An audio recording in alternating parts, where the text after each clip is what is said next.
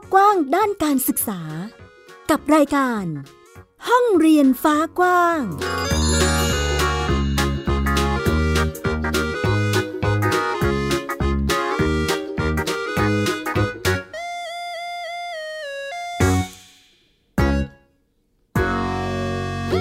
อนรับคุณผู้ฟังทุกท่านเข้าสู่รายการห้องเรียนฟ้ากว้างค่ะ วันนี้อยู่กับดิฉันไอยดาสนศรีเช่นเคยนะคะต้องขอกล่าวทักทายคุณผู้ฟังทุกๆทท่าน ที่รับฟังเราอยู่ณขณะนี้ค่ะ อยู่กับเราที่นี่ค่ะ วิทยุไทย PBS นะคะ www.thaipbsradio.com อีกหนึ่งช่องทางที่จะให้คุณนั้นสามารถรับฟังเราได้สดๆ รวมไปถึงฟังย้อนหลังนั่นคือแอปพลิเคชันไทย PBS Radio ค่ะ ดาวน์โหลดได้แล้วนะคะ ทั้งระบบ iOS แล้วก็ระบบ Android ค่ะ ห้องเรียนฟ้ากว้างก็มาพบกับคุณผู้ฟังในช่วงเช้าๆ แบบนี้ค่ะ วันอาทิตย์นั้นแน่นอนว่าต้องมีข่าวสารด้านการศึกษาหรือแม้แต่เรื่องราวที่เกี่ยวกับพัฒนาการการเรียนรู้ของเด็กๆนะคะนำมาเล่าแล้วก็ส่งต่อความรู้ให้กับคุณผู้ฟังทุกๆ ท่านได้รับฟังกันนั่นเองนะคะ วันนี้เช่นเคยค่ะ ห้องเรียนฟ้ากว้าง จะมาพูดถึงพัฒนาการของเด็ก ซึ่งลักษณะของการเรียนรู้ของเด็กๆ ก็มีมากมายหลากหลายนะคะ อย่างที่เราทราบกันไม่ว่าจะเป็นการเรียนรู้ในห้องเรียน หรือว่าการได้ทดลองทำอะไรบางอย่างด้วยตนเอง หรือแม้แต่การเล่นนะคะก็ถือเป็นการเรียนรู้อีกอย่างหนึ่ง เช่นเดียวกันค่ะ เรื่องของการเล่นเนี่ยห้องเรียนฟ้ากว้างเรามีโอกาสได้พูดคุยถึงประเด็นนี้อยู่บ่อยครั้งนะคะว่า การส่งเสริมการเล่นสำหรับเด็กเนี่ยถือว่าเป็นเรื่องที่สำคัญมากนะคะ เพราะว่ามันไปช่วยเสริมสร้างทักษะด้านสมอง แล้วก็ด้านร่างกายให้กับพวกเขาค่ะ และแน่นอนว่าเครื่องมือหรืออุปกรณ์ที่ ช่วยส่งเสริมการเล่นนั้นนะคะ คุณผู้ฟังอีกหนึ่งสถานที่ที่เด็กๆชอบมากเลยก็คือ สนามเด็กเล่นนั่นเองค่ะ ซึ่งปัจจุบันนี้ในประเทศไทยของเราก็เรียกได้ว่ามีอยู่หลายแห่งด้วยกันนะคะ แล้วก็มีการสร้างสถานที่ให้กับเด็กๆเนี่ยเขาได้ไปเล่นกิจกรรมกันนั่นเองนะคะ สนามเด็กเล่นของเรามีหลากหลายรูปแบบค่ะ วันนี้ก็มีมาเล่าให้คุณผู้ฟังได้ฟังกันด้วย เพราะว่าหนึ่งแหละมันเป็นเครื่องมือในการเสริมสร้างทักษะ การคิดของเขาแล้วก็ด้านร่างกายของเขานะคะ แต่ในขณะเดียวกัน สนามเด็กเล่นก็อาจจะเป็นที่ที่ไม่ปลอดภัยสำหรับเด็กก็เป็นได้ค่ะ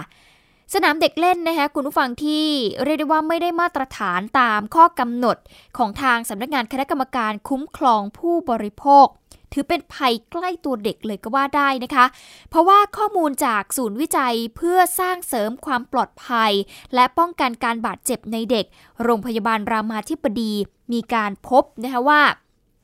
มีเด็กที่บาดเจ็บจากสนามเด็กเล่น ถึงปีละไม่ต่ำกว่า 30,000 คนเลยทีเดียวนะคะ สาเหตุหลักมาจากอุปกรณ์เครื่องเล่น ติดตั้งไม่ได้มาตรฐาน และก็ขาดการบำรุงรักษานั่นเอง ซึ่งศูนย์วิจัยเพื่อสร้างเสริมความปลอดภัย และป้องกันการบาดเจ็บในเด็ก คณะแพทยศาสตร์โรงพยาบาลรามาธิบดีบอกว่า การเล่นของเด็กในสนามเด็กเล่น ก่อให้เกิดการบาดเจ็บได้บ่อยค่ะ มักจะเกิดจากอุปกรณ์สนามเด็กเล่นถึงร้อยละ 50 เลยทีเดียว และก็คาดว่ามีเด็กบาดเจ็บจากสนามเด็กเล่นปีละ 34,075 คน โดยกลุ่มเด็กอายุ 5-12 ปีเนี่ยจะได้รับบาดเจ็บบ่อยที่สุดค่ะ สาเหตุการบาดเจ็บส่วนใหญ่นะคะ70%เนี่ยก็คือจากการพลัดตกหรือว่าหกล้มนั่นเองนะคะ ซึ่งเครื่องเล่นที่ทำให้บาดเจ็บอยู่บ่อยๆนะคะคุณผู้ฟังส่วนใหญ่เลย นั่นก็คือกระดานลื่น กระดานลื่นที่เด็กๆโอ้โหชอบมาก ต้องปีนป่ายขึ้นไปยิ่งสูงยิ่งสนุกเนี่ยนะคะ พบว่าได้รับบาดเจ็บมากเลยทีเดียวกว่า 44%รองลงมาก็คือชิงช้าค่ะ ชิงช้านี่ก็ถือว่าเป็นของเล่นที่เด็กๆชอบนะ คุณผู้ฟังยิ่งแกว่งสูงเท่าไหร่เนี่ย ยิ่งเสียวยิ่งเล้าใจนะคะ แล้วเด็กๆ บางคนบางครั้งนะ อาจจะไม่ทันระวังนะคะ คุณผู้ฟังก็ทำให้พลัดตกล้มลงมาเจ็บตัวได้นะคะ อันนี้ก็พบว่าได้รับบาดเจ็บบ่อยถึง 33%เลยทีเดียว นอกจากนั้นก็ยังเกิดจากอุปกรณ์ปีนป่าย ม้าหมุน แล้วก็อื่นๆอีกนะคะ ซึ่งการบาดเจ็บส่วนใหญ่เนี่ยมักจะเกิดที่แขน ที่ขา ใบหน้า แล้วก็ศีรษะของเด็กๆค่ะ ก็จะเกิดขึ้นอยู่ที่บริเวณโรงเรียนนะคะ สถานที่ของเขา หรือแม้แต่ในหมู่บ้าน หรือว่าในเขตชุมชนก็มีค่ะ บางครั้งเกิดที่สนามเด็กเล่นในสวนสาธารณะนะคะ คุณผู้ฟัง ดิฉันแชร์ประสบการณ์อย่างนี้ให้คุณผู้ฟังฟังว่า ดิฉันเนี่ยมีหลานนะคะแล้วก็พาหลานเนี่ยไปเล่นที่สนามเด็กเล่นในสวนสาธารณะ คือเราก็จะถามเขาอะนะคะว่าอยากไปเล่นที่ไหนลูก อยากจะไปตรงไหนเขาก็บอกว่า อยากไปสวนสาธารณะมันมีที่ให้เล่นอะโอเค เราก็พาเขาไปนะคะก็ถือเป็นการพาเขาไปเล่นแต่ว่าเราก็ต้องดูแลเขาอย่างใกล้ชิดนะคะ เพราะว่าบางครั้งดิฉันเอง นั่งสังเกตนะ ตอนที่ไปนั่งเฝ้าหลานเนี่ยก็จะมีคุณพ่อคุณแม่ไปด้วยอยู่แล้วนะคะเนื่องจากว่ามันเป็นพื้นที่สาธารณะเนาะเป็นสวนสาธารณะอาจจะไม่ได้อยู่ในเขตชุมชนที่เด็กๆ สามารถไปได้เอง เขาก็จะนั่งอยู่ใต้ร่มไม้นะคะนั่งรอลูกๆเขาเล่นกระดานลื่นเอ่ยม้าหมุนชิงช้าอะไรก็ว่าไปนะคะแต่ว่าบางครั้งเนี่ยไม่ได้ดูแลอย่างใกล้ชิดคุณผู้ฟังค่ะก็คือปล่อยให้เด็กเล่นไปเลย ก็คือกว่าจะรู้ว่าได้รับบาดเจ็บก็คือเด็กๆเนี่ยร้องไห้กลับไปหาคุณพ่อคุณแม่แล้วนะคะ ดังนั้นก็ต้องคอยระมัดระวังเป็นอย่างมากนะคะในการที่จะปล่อยให้พวกเขาเล่นจริงๆเนี่ยเล่นได้นะ แต่ต้องอยู่ในความดูแลของเราด้วยเหมือนกันนะคะ ซึ่งบางครั้งเนี่ย เราเคยมีโอกาสแลกเปลี่ยนเนอะกับเรื่องของสนามเด็กเล่นเหมือนกันนะคะ คุณผู้ฟังอย่างประเทศฮ่องกงเองเขาก็ให้ความสำคัญกับพื้นที่ในการเล่นของเด็กๆนะคะเขาก็พยายามที่จะออกแบบสนามเด็กเล่นให้มันตรงตามความต้องการของเด็กๆ ซึ่งบางครั้งเนี่ยของเล่นบางชิ้นมันค่อนข้างที่จะเขาเรียกว่าเสียว หรือว่ามีความท้าทายนะคะเพราะว่าเด็กๆเนี่ยเขารู้สึกว่าโอ้โหถ้าสมมติว่ามันธรรมดาไปเขาก็รู้สึกว่าเขาไม่อยากเล่น แต่จะทำยังไงเพื่อที่จะส่งเสริมการเล่นของพวกเขาดังนั้นก็ต้องเหมือนแบบไปทำวิจัยมานะคะว่าเด็กเนี่ยเขาต้องการเครื่องเล่นแบบไหนยังไง เพื่อให้ตอบโจทย์เขาเพื่อที่จะสร้างพัฒนาการการเรียนรู้ของเขานั่นเอง อันนี้คือที่ฮ่องกงนะคะ แต่ในประเทศไทยก็อย่างที่เล่าให้ฟังว่าจริง ๆ แล้วสาเหตุที่ทำให้สนามเด็กเล่น ไม่ปลอดภัยเนี่ยเนื่องมาจากว่าการติดตั้งไม่ได้มาตรฐาน และนอกจากนี้ยังขาดการบำรุงรักษาอีกด้วย ซึ่งนี่ถือเป็นเรื่องที่นะคุณผู้ฟังมันก็ไม่ปลอดภัยสำหรับเด็กๆ นั่นเองนะคะแทนที่มันจะเป็นที่ที่ส่งเสริมให้เด็กเนี่ยเขาได้ใช้ศักยภาพของตัวเอง เขาได้เล่นอย่างมีความสุขนะคะแต่ว่าได้รับบาดเจ็บจากอุปกรณ์ที่ไม่ได้มาตรฐานแบบนี้ก็โอ้ถือว่า เป็นอันตรายต่อเด็กเหมือนกันนะคะ นอกจากนี้ค่ะคุณผู้ฟังเขายังพบว่ามีปัญหาเรื่องของความไม่ปลอดภัยในสนามเด็กเล่นเนี่ย มันนำมาสู่การเสียชีวิตของเด็กด้วยนะคะ โดยสาเหตุเลยก็คือ เครื่องเล่นเนี่ย ล้มทับเด็กค่ะโอ้คุณผู้ฟังคะจากการไปสำรวจมานะคะ ข้อมูลของทางศูนย์วิจัยเนี่ยนะคะเขาบอกว่าเครื่องเล่นที่ล้มมาทับเด็กเนี่ยมีสูงถึง 60%เลยทีเดียวค่ะ รองลงมาก็คือพลัดตกจากที่สูงมากกว่าร้อยละ 30 นั่นเองนะคะ เดี๋ยวเราไปฟังเสียงของรองศาสตราจารย์นายแพทย์อดิศักดิ์ผลิตผลการพิมพ์ ผู้อำนวยการศูนย์วิจัยเพื่อสร้างความปลอดภัย และป้องกันการบาดเจ็บในเด็กค่ะคนดูจะเห็นว่าสนามเด็กเล่นทั่วไปโอกาสเกิดการบาดเจ็บเนี่ยมันมีมากอยู่แล้วนะแต่ว่าอาจจะเป็นการบาดเจ็บที่ไม่รุนแรงกรณีที่บาดเจ็บรุนแรงนี่ ถึงขั้นเสียชีวิตนี่ส่วนใหญ่ก็จะเป็นอันที่หนึ่งเครื่องเล่นล้มทับนะซึ่งอันนี้โอ้เฉพาะเจาะจงสำหรับประเทศไทยเลยนะก็คือเครื่องเล่นไม่ยึดติดฐานลากและล้มทับเด็กนะฮะอันที่ 2 คือการตกที่สูงและมีเลือดออกในสมองนะสองสาเหตุนี้เป็นสาเหตุหลักเลยของการเสียชีวิตนะนอกนั้นก็กระดูกหักบาดแผลผิวหนังเลือดออกทะลอกฟกช้ำอันนี้ก็จะเจอได้รวมๆแล้วก็ประมาณ 30,000 กว่ารายต่อปีนะฮะ สาเหตุหลักของการบาดเจ็บและเสียชีวิตในสนามเด็กเล่นมาจากอุปกรณ์เครื่องเล่นติดตั้งไม่ได้มาตรฐาน ขาดการบำรุงรักษาอย่างที่ดิฉันบอกไปนะคะ ซึ่งการติดตั้งเครื่องเล่นอย่างถูกวิธีตามมาตรฐานของสำนักงานคณะกรรมการ คุ้มครองผู้บริโภคเนี่ยก็คือต้องยึดติดฐานราก มีความสูงไม่เกิน 180 เซนติเมตร พื้นสนามเนี่ยนะคะต้องเป็นยางสังเคราะห์หรือว่าทราย มีความลึก 30 เซนติเมตร แต่ก็ยังพบว่ามีการปฏิบัติตามมาตรฐานนี้น้อยอยู่นะคะ โดยอ้างว่าไม่มีงบประมาณ แล้วก็ดูแลทำความสะอาดยากนั่นเองค่ะ ขณะนี้สำนักงงานคุ้มครองผู้บริโภคเองก็กำหนดให้เป็นสินค้าควบคุมฉลาก ก็คือบริษัทใดจะขายให้โรงเรียน ขายให้ชุมชน ต้องบอกเลยนะว่าต้องยึดติดฐานลากนะต้องออมีพื้นที่อ่อนนิ่ม เพื่อดูดซับพลังงาน แต่การปฏิบัติมันยังไม่เกิดนะกระทรวงสาธารณสุขเคยแจกคู่มือข้อกำหนดไปทั่วประเทศหลายรอบนะอันนี้อันนี้ก็ทำกันมาหลายปีก็ยังไม่ค่อยเกิดเท่าไหร่นะหลังจากติดตั้งไม่เกิน 6 เดือนเครื่องเล่นก็จะเริ่มสุดโทมนะคะ คุณผู้ฟัง แม้ว่าเครื่องเล่นจะถูกออกแบบมาให้คงทนในระดับหนึ่งแล้วก็ตามนะ แต่ว่าก็ต้องมีการตรวจสอบแล้วก็ซ่อมบำรุงอย่างสม่ำเสมอนะคะ ถ้าหากชำรุดเนี่ยต้องติดป้ายเลย ห้ามเล่นนะคะ เพื่อที่จะได้ไม่เป็นอันตรายต่อเด็กๆนะคะ ในขณะเดียวกันในชุมชนก็ควรที่จะสร้างพื้นที่ปลอดภัยให้กับเด็กในการเล่นด้วย จัดให้มีพี่เลี้ยงชุมชนนะคะ เพื่อที่จะคอยสอดส่องความปลอดภัยของเด็กที่เล่นนอกบ้าน แล้วก็ช่วยเป็นหูเป็นตาแทนพ่อแม่ผู้ปกครองในช่วงปิดเทอมนี้ด้วยนั่นเองค่ะ ก็เป็นเรื่องของมาตรฐานสนามเด็กเล่นในปัจจุบันนะคะ คุณผู้ฟังที่ต้องบอกเลยว่าหลายแห่งยังไม่ได้มาตรฐานตามที่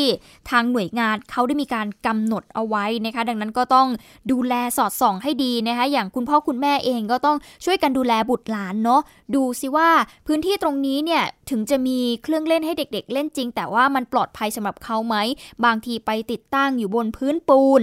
นะหรือว่าบางอันเนี่ย ชำรุดเสียหายแล้วแต่ว่าก็ยังปล่อยให้ลูกๆไปเล่นอยู่เนี่ย อันนี้ก็อาจจะอันตรายได้นะคะเอาละค่ะมาต่อกันที่ประเด็นต่อไปก็ยังคงอยู่ที่สนามเด็กเล่นนะคะ สนามเด็กเล่นได้เล่นดี มีแนวคิดเพิ่มพื้นที่ปลอดภัยให้เด็กค่ะ มีเครื่องเล่นที่ปลอดภัยเหมาะสมกับอายุของเด็ก มีพื้นสนามที่ ดูดซับพลังงาน ลดการบาดเจ็บจากการตก แล้วก็ต้องติดตั้งถูกวิธีด้วย เราจะไปดูกันที่โรงเรียนวัดสุวรรณารามค่ะ ที่จังหวัดนครปฐมนะคะ เป็นตัวอย่างของสนามเด็กเล่นที่มีความปลอดภัย แล้วก็เสริมสร้างพัฒนาการตามช่วงวัยของเด็กๆได้ด้วย จะเป็นอย่างไรไปติดตามจากคุณพัทราชวนชมค่ะ เด็กๆ ที่ผ่านการอบรมผู้นำเล่นของโรงเรียนวัดสุวรรณารามอำเภอพุทธมณฑลจังหวัดนครปฐมทำหน้าที่ดูแลตรวจเช็คอุปกรณ์เครื่องเล่นในสนามเด็กเล่น ให้อยู่ในสภาพสมบูรณ์ก่อนใช้งาน เปรียบเสมือนเป็นพี่เลี้ยงดูแลรุ่นน้อง ทั้งก่อนเล่น ระหว่างเล่นและหลังเล่น ทั้งหมดนี้เป็นแนวปฏิบัติที่โรงเรียนวางไว้ เพื่อให้การเล่นสนุกของเด็กมีความปลอดภัยควบคู่กับการเสริมทักษะตามช่วงวัย นักเรียนชั้นประถมศึกษาปีที่ 4 และ 5 จะต้องอบรมการเล่น จากศูนย์วิจัยเพื่อเสริมสร้างความปลอดภัยและป้องกันการบาดเจ็บในเด็ก คณะแพทยศาสตร์โรงพยาบาลรามาธิบดี เพื่อให้มีความรู้เบื้องต้นในการป้องกันการบาดเจ็บในสนามเด็กเล่น ข้ออย่างแรกถ้าเกิดจะเล่นก็ต้องไปตรวจน็อตค่ะ ว่ามีอะไรชำรุดด้วยไหมคะต้องไปต้องบอกน้องว่านี่เล่นไม่ได้แล้วก็ไปบอกครูให้ช่างมาซ่อมแล้วระหว่างเล่นเนี่ยเราต้องดูน้องด้วยไหมคะ ดูค่ะ ดูยังไงบ้าง อย่างแรกถ้าเกิด เราดูน้องเราก็ต้องดูน้องว่าน้องเล่นผิดหรือเล่นถูกวิธีค่ะ ถ้าเล่นผิดวิธีเนี่ยมันเป็นยังไงบ้าง อธิบายให้พี่ฟังหน่อยก็จะเสี่ยงต่อความอันตรายค่ะ สนามเด็กเล่นของโรงเรียนวัดสุวรรณาราม เป็นต้นแบบสนามเด็กเล่นได้เล่นดี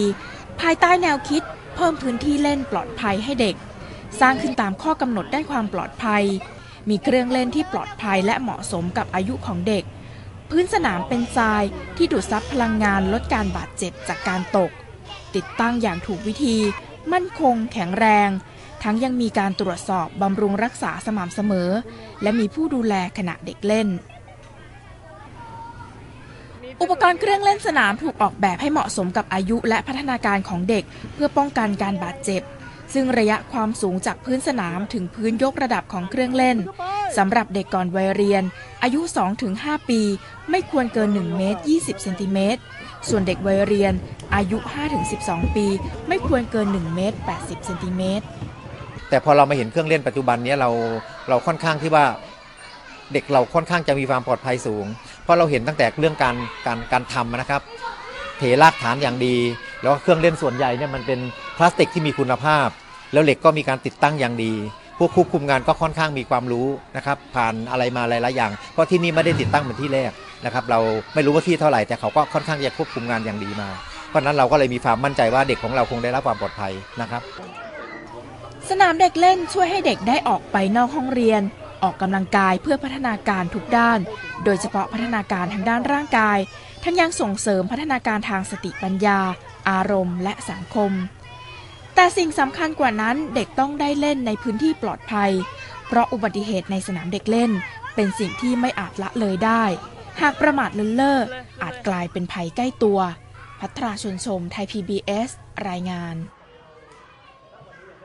นี่แหละค่ะ คุณผู้ฟังก็ถือว่าเป็นอีกหนึ่งตัวอย่างของสนามเด็กเล่นที่ปลอดภัย แล้วก็ช่วยเสริมสร้างพัฒนาการของเด็กๆ ได้เป็นอย่างดีนั่นเองนะคะ ก็เป็นเรื่องของสนามเด็กเล่นที่ไม่ได้มาตรฐานนะคะ แล้วก็มีตัวอย่างของสนามที่ได้มาตรฐานมาเล่าให้คุณผู้ฟังได้ฟังกัน ยิ่งเฉพาะช่วงนี้เด็กๆ ปิดเทอมกันนะคะ สิ่งที่จะช่วยให้พวกเขานั้นสนุกสนานแล้วก็เพลิดเพลินก็คงจะเป็นสถานที่ต่างๆ เหล่านี้แหละค่ะ ผู้ปกครองเองก็ควรที่จะสอดส่อง ตรวจสอบดูแลช่วยกันนะคะ เพื่อที่จะไม่ให้เด็กๆนั้นได้รับอันตรายนะคะ เอาละเดี๋ยวช่วงนี้เราพักกันสักครู่หนึ่งค่ะ ช่วงหน้าเราจะกลับมาติดตามกันต่อนะคะ เรื่องของการเรียนรู้หรือเรื่องของระบบการศึกษา จะเป็นอย่างไรนั้นติดตามกันในช่วงหน้าค่ะ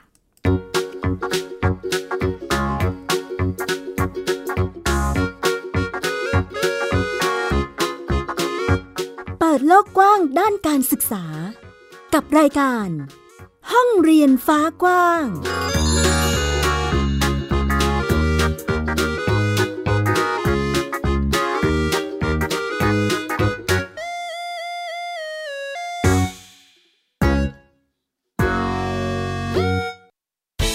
ที่คุณอย่ามาถามอะไรที่เซิร์ชเจอใน Google เออ ถามกูรูในสิ่งที่ Google ไม่มี TCAS keyword สำคัญเลย ครับ TCAS คือระบบการคัดเลือกค่ะ ดังนั้นถ้าเราบ่นกันเรื่องของการสอบที่ซ้ำซ้อน มันไม่ได้เกี่ยวโดยตรงกับ TCAS อ๋อ เราไปโทษ TCAS เขาไม่ได้ไม่ได้ เพราะเขาไม่ใช่ข้อสอบ ถูกต้อง TCAS คือระบบการคัดเลือก อยากให้ฟังจะได้รู้จากกูรูด้านการศึกษา โดยนัทยาเพชรวัฒนา และวรเกียดนิ่มมาก ในรายการทีคุณทีแคส ทุกวันเสาร์ 16 นาฬิกา ทางไทย PBS Digital Radio ฟังสดหรือย้อนหลังทางแอปพลิเคชันไทย PBS Radio และ w w w t h a i PBS Radio com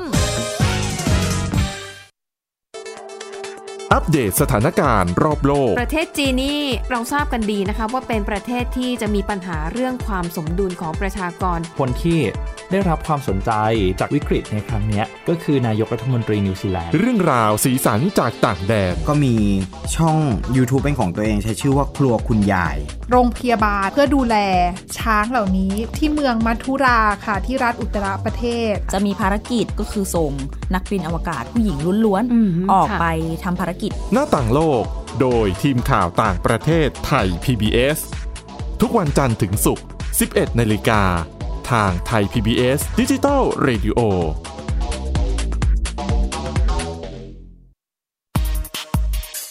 เพราะวิทยาศาสตร์อยู่รอบตัวเรา มีเรื่องราวให้ค้นหาอีกมากมาย เทคโนโลยีใหม่ ๆ เกิดขึ้นรวดเร็ว ทำให้เราต้องก้าวตามให้ทัน อัปเดตเรื่องราววิทยาศาสตร์ เทคโนโลยี และนวัตกรรม ที่จะทำให้คุณทันโลก กับรายการ s c i e n t e c h ทุกวันจันทร์ถึงวันศุกร์เวลา 11นาฬิกา30 นาทีทางไทย PBS Digital Radio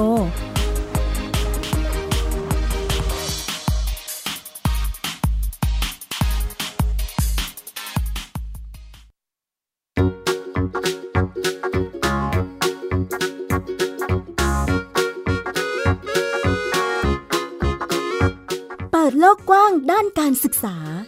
กับรายการ ห้องเรียนฟ้ากว้าง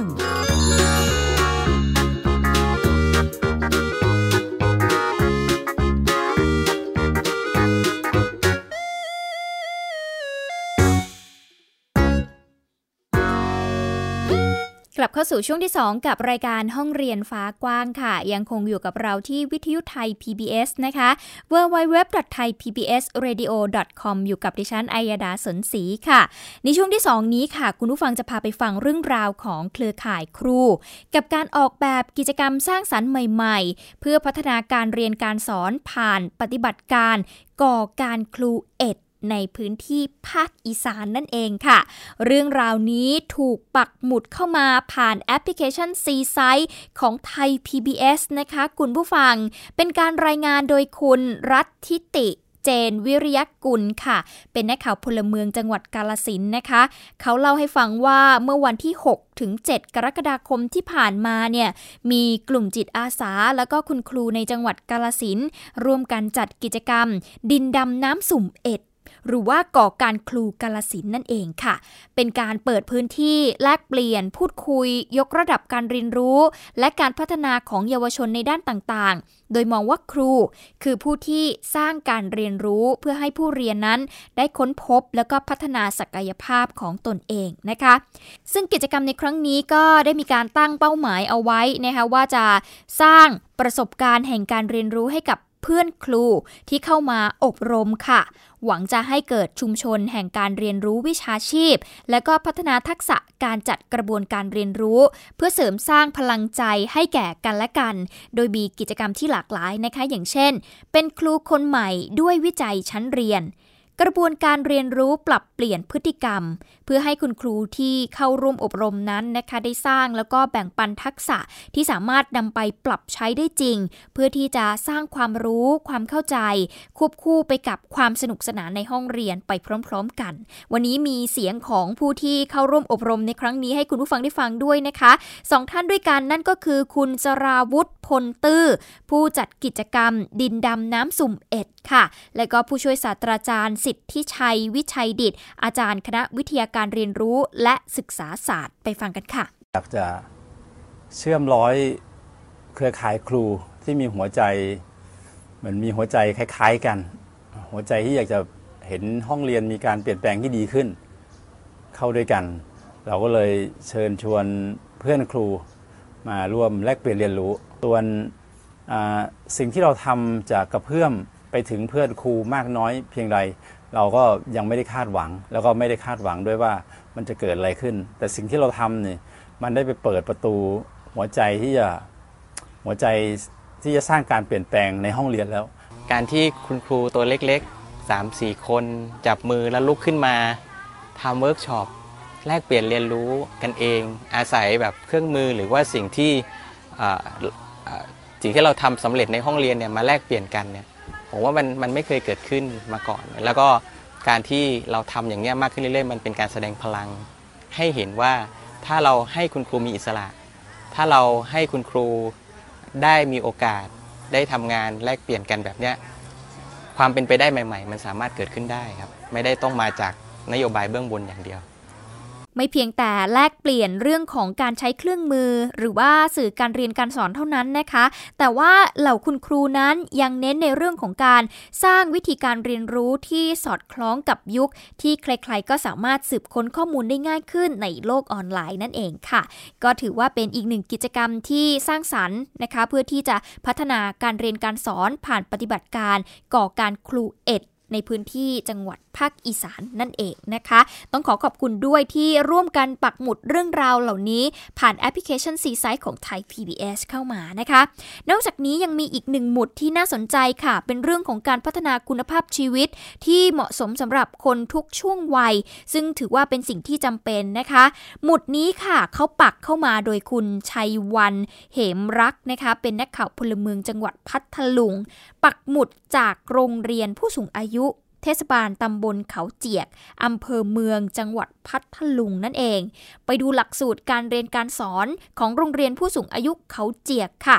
เขาเน้นพัฒนาคุณภาพชีวิตของผู้สูงวัยนะคะ ก็มีวิชาชีวิต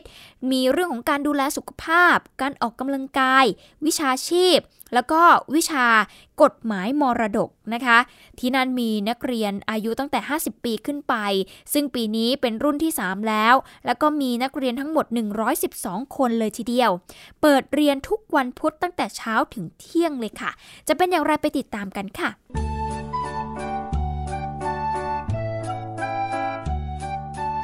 รู้สึกเหมือนคือมั่งได้มาเรียนทีนี้ครับรู้สึกว่าสบายมากครับ ภูมิใจมากที่ว่ามีชีวิตอยู่ตั้นได้มาเรียนชุดโรงเรียนผู้สูงอายุที่ตำบลก็เจียบก็ได้ได้ทุกอย่างถึงตั้งอารมณ์ตั้งความรู้ที่ที่เราไม่รู้ก็ได้รู้เห็นกฎหมายกายตัวเลยตรงนี้มีประโยชน์มาก เกี่ยวกับทุกภาพก็ก็แนะนำจำเติมกันแล้ว มีเสื้อที่เอาฮะโอ้แต่ว่าอา รมณ์เอออาหารอากาศอ่าอุจจาระเนี่ยคงต้องระวังให้ให้ครบทุกอย่างที่นี่เรียนเรียนตั้งแต่รุ่นแรกเลยไหมครับ รุนแรงรุนแรงท่านรู้โรงเรียนได้พบปลาเปือนกุ้งมากมาย ตัวตั้งต้นตำบลถูกหมู่บ้านดีจริงๆเพราะคนผู้ดวงอายุอยู่แต่บ้านไม่รู้จะทำไม่ได้ นี่มาทีนี้มันจะดำมาตั้งกาอันจานชัยคือมาแม่งข้าวที่ประชุมแล้วต่อเลยดีมากๆเลยเคยๆก็มองให้เลยว่าดีทุกคนจะมีความรู้สึกว่าดีมากๆถ้าไม่อันก็ไม่คงไม่มีนักเรียนมามากถึงขนาดนี้ ก็ถือเป็นอีกหนึ่งพื้นที่การเรียนรู้สำหรับผู้สูงวัยที่เรานำมาเล่าให้คุณผู้ฟังได้ติดตามรับฟังกันด้วยนะคะ ไม่ว่าจะช่วงอายุหรือช่วงวัยไหนเรื่องของการเรียนรู้ ถือว่าไม่มีที่สิ้นสุดนะคะ ยิ่งเรียนรู้มากเท่าไหร่ยิ่งดีค่ะ เพราะว่าทุกวันนี้โลกก็เปลี่ยนไปเยอะนะคะ การรู้เท่าทันสิ่งต่างๆ ก็ถือเป็นเรื่องที่ดีนั่นเองนะคะ ต้องขอขอบคุณด้วยสำหรับนักข่าวพลเมืองที่ร่วมกันสื่อสารเข้ามา แล้วก็ให้คุณผู้ฟังได้ติดตามรับฟังกันนะคะเอาละทั้งหมดทั้งมวลนี้คือห้องเรียนฟ้ากว้างที่นำมาเล่าให้คุณผู้ฟังได้ติดตามรับฟังกันในช่วงเช้าๆแบบนี้นะคะ มีเรื่องไหนบ้างที่ต้องระวัง มีเรื่องไหนบ้างที่น่าสนใจก็นำมาเล่าให้ฟังกันนะคะ หมดเวลาลงแล้วค่ะ วันนี้ดิฉันไอยดาสนศรีต้องขอตัวลาไปก่อน เจอกันใหม่สัปดาห์หน้า สวัสดีค่ะ ติดตามรับฟังรายการย้อนหลังได้ที่เว็บไซต์และแอปพลิเคชันไทย PBS Radio ไทย PBS ดิจิทัล Radio วิทยุข่าวสารสาระ เพื่อสาธารณะและสังคม